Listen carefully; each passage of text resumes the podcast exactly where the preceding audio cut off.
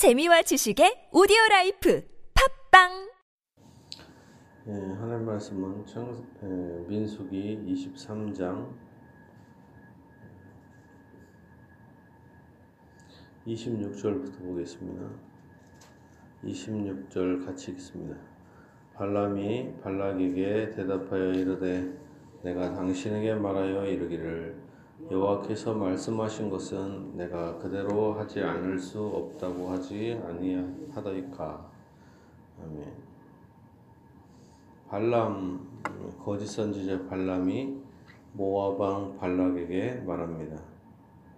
내가 당신에게 말하여 이르기를 여호와께서 말씀하신 건 내가 그대로 말하지 않을 수 없다고 하, 지 아니하더이까. 마치 이 얘기를 들으면은 아, 상당히 순종하는 선지자처럼 보여요. 얼마나 그렇습니다. 발락이 발람을 인도하여 광야가 내려다 보이는 부울산 꼭대기 이르니 발람이 발락에게 이르되 나를 위하여 여기 일곱 재단을 쌓고 거기에 수송아지 일곱 마리와 수량 일곱 마리를 준비하소서. 발락이 발람의 말대로 행하여 각 재단에 수송아지와 수량을 드리니라. 예, 지금 잘 보세요. 지금 예배 행위를 어, 목적 있는 예배를 하려고 해요. 목적. 자기가 축복받으려고. 그리고 하나님의 뜻을 바꿔서라도 그러니까 세상 제사와 우리의 제사가 다른 게 그겁니다. 지금 발락이나 발람이 하는 짓은 뭐예요? 자기의 뜻을 이루려고 예배를 드리는 거잖아요. 그죠? 자기의 뜻. 근데 우리 예배는 그게 아닙니다. 우리의 예배는 하나님의 뜻을 우리가 순종하는 예배예요. 근데 우리는 세상에 젖어갖고 우리의 뜻을 하나님께서 이루어 주세요. 이런 거잖아요. 우리의 뜻을. 그게 아니라 우리의 기도는 하나님의 뜻대로 하옵소서. 그 뜻이 뜻대로 하나님의 뜻이 있기 때문에 그 뜻을 이루어 달라고 우리가 기도하는 것입니다. 하나님의 뜻이 우리 남편과 우리 자녀들을 구원하시는 것이라면 그 속히 이루어 주세요. 이런 거지. 그것이 나의 뜻은 이런데 하나님의 뜻이 다를 수가 있죠. 그래갖고 땡깡 부리고 이런 게 아닙니다. 발락과 발람은 하나님의 뜻은 아무 상관이 없어요. 하나님의 뜻은 뭐예요? 명백히 이스라엘 백성을 사랑하는 거잖아요. 축복하는 거. 근데 이들은 이 방법, 저 방법, 이 장소, 저성, 저 장소를 통해서라도 어떻게 하든 간에 이스라엘을 저주하려는 목적으로 지금 예배를 드리고 있는 것입니다. 상당히 예배의 행위가 불순하죠. 자, 24장 1절입니다. 발람이 자기가 발람 선지자가 자기가 이스라엘을 축복하는 것을 여호와께서 선히 여기심을 보고 전과 같이 점수를 쓰지 아니하고 그의 낯을 광야로 향하여 자 지금 점수를 쓰지 아니했다. 그럼 그 전에는 뭐예요? 뭔가 점수를 쓴다는 거죠. 세상적인 제사 방식을 지금 하나님의 제사 방식에 도입해 갖고 뭔가 꾸몄었던 것을 알 수 있어요. 더군다나 이러한 행위는 어떻게 보여요? 자, 이런 것입니다. 지금 발락한테서 뇌물을 받았잖아요. 그죠? 뇌물을 받았습니다.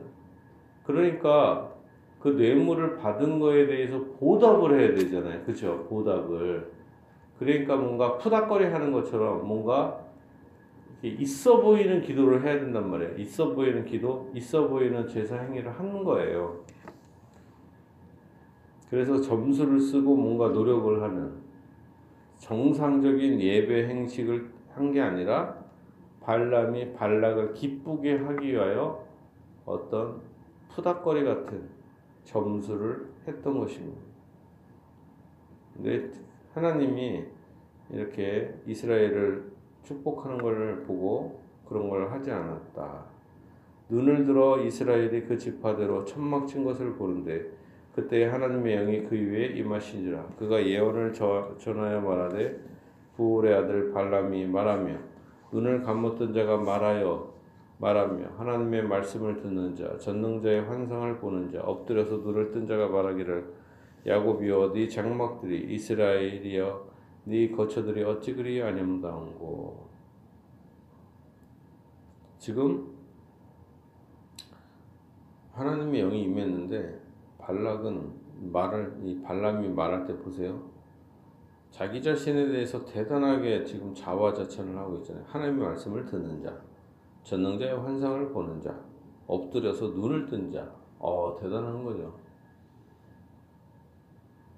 자기 자신을 자화자찬하면서 얘기를 하는데 5절부터는 하나님께서 축복하시는 내용입니다. 야곱이여 네 장막들이 이스라엘이여 네 거처들이 어찌 그리 아름다운고 그 벌어짐이 골짜기 같고 강가의 동산 같으며 여호와께서 심으신 침향목들 같고 물가의 백향목들 같도다. 그 물통에서는 물이 넘치겠고 그 씨는 많은 물가에 있으리로다. 하나님의 축복을 얘기하고 있습니다. 그의 왕이 아각보다 높으니 그의 나라가 흥왕하리로다. 자, 여기서부터 어, 이제 메시아에 대한 약속을 하고 있는 것입니다. 그의 왕, 지금 이스라엘의 왕이 있어요, 없어요? 지금 이 시간에 없죠. 없잖아요. 그렇지만 앞으로 장차 왕이 올 것인데 이 왕은 아각보다 높고 그의 나라가 흥왕한다. 바로 이 메시아의 탄생과 메시아의 나라, 그리스도의 나라를 얘기하고 있는 것입니다. 하나님이 그를 애굽에서 인도하여 내셨으니 그 힘이 들소와 같도다. 그의 적국을 삼키고 그들의 뼈를 꺾으며 화살로 쏘아 꿰뚫으리로다. 꿇어앉고 누움이 수사자와 같고 암사자와도 같으니 일으킬 자 누구이랴. 너를 축복하는 자마다 축복을 복을 받을 것이요 너를 저주하는 자마다 저주를 받을지어다. 자, 이거는 계속 반복되는 얘기죠. 이거는 어디에서 나왔어요? 아브라함한테 언약을 맺은 다음에 너는 복의 근원이 되라. 너는 복이 될지라. 얘기하면서 아브라함에게 너는 복이야. 너는 복이 될지라. 왜 복이 돼요? 아브라함의 후손에서 메시아가 오기 때문에 복이 되는 거죠. 마찬가지로 여기서 너를 축복하는 자마다 복을 받을 것이요. 아브라함에게 똑같이 얘기했죠. 너를 축복하는 자 복을 받고 너를 저주하는 자 저주받을 것이다. 마찬가지로 똑같죠. 예수 그리스도 예수 그리스도를 축복하는 자 복을 받겠죠. 예수 그리스도를 저주하는 자 저주 받겠죠. 예수 그리스도만이 우리의 죄사함의 본체요. 모든 것의 치유자이기 때문에 그렇습니다.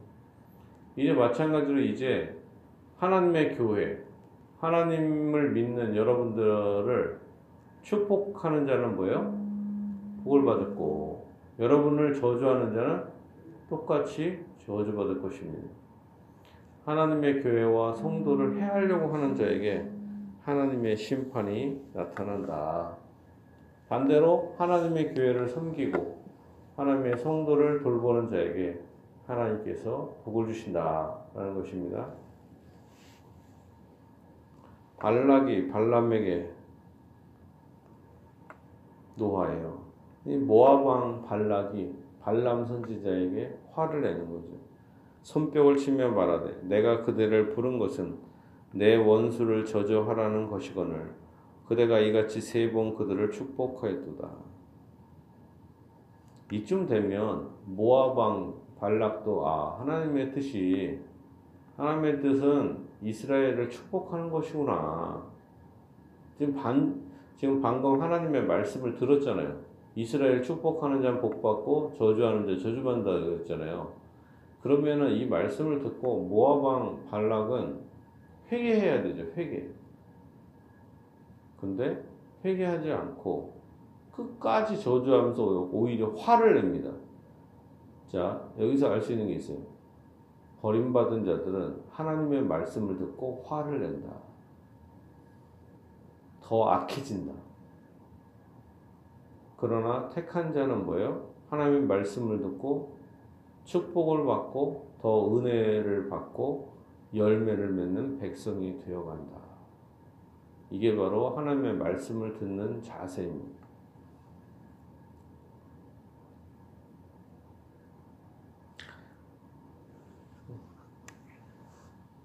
그러므로 그대는 이제 그대의 곳으로 달아나라.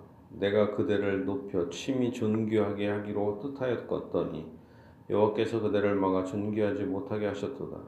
발람이 발락에게 이르되 당신이 내게 보낸 사신들에게 내가 말하여 이르지 아니하였나이까? 가령 발락이 그 집에 가득한 은금을 내게 줄지라도 나는 여호와의 말씀을 어기고 선악간에 내 마음대로 행하지 못하고 여호와께서 말씀하신 대로 말하리라 하지 아니하였나이까 이제 나는 내 백성에게로 돌아가거니와. 들어서서 내가 이 백성이 후일에 당신의 백성이 어떻게 할지를 당신에게 말하리이다 하고 예언하여 이르기를 부울의 아들 발람이 말하며 눈을 감았던 자가 말하며 하나님의 말씀을 듣는 자가 말하며 지극히 높으신 자의 지식을 아는 자 전능자의 환상을 보는 자 엎드려서 눈을 뜬 자가 말하기를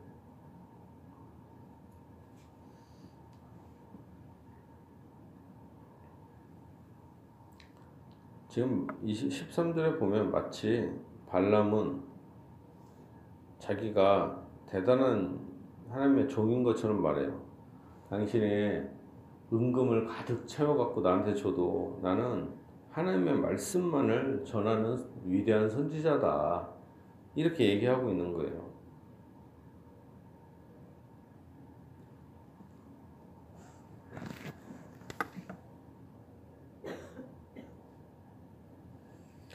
자, 그 밑에 거는 다음에 하도록 하겠습니다. 자, 오늘 한 말씀을 붙잡는 게 필요합니다. 9, 절 보겠습니다. 10절, 예, 7절부터 그의 왕이 아각보다 높으니 그의 나라가 흥왕하리로다. 하나님이 그를 애굽에서 인도해 내시니 그 힘이 들소와 같도다. 그의 적국을 삼키고 그들의 뼈를 꺾으며 화살로 쏘아 꿰뚫으리로다. 하나님의 아들 예수 그리스도의 나라는 흥왕한 반드시 확장되고 흥왕하게 될 것이다.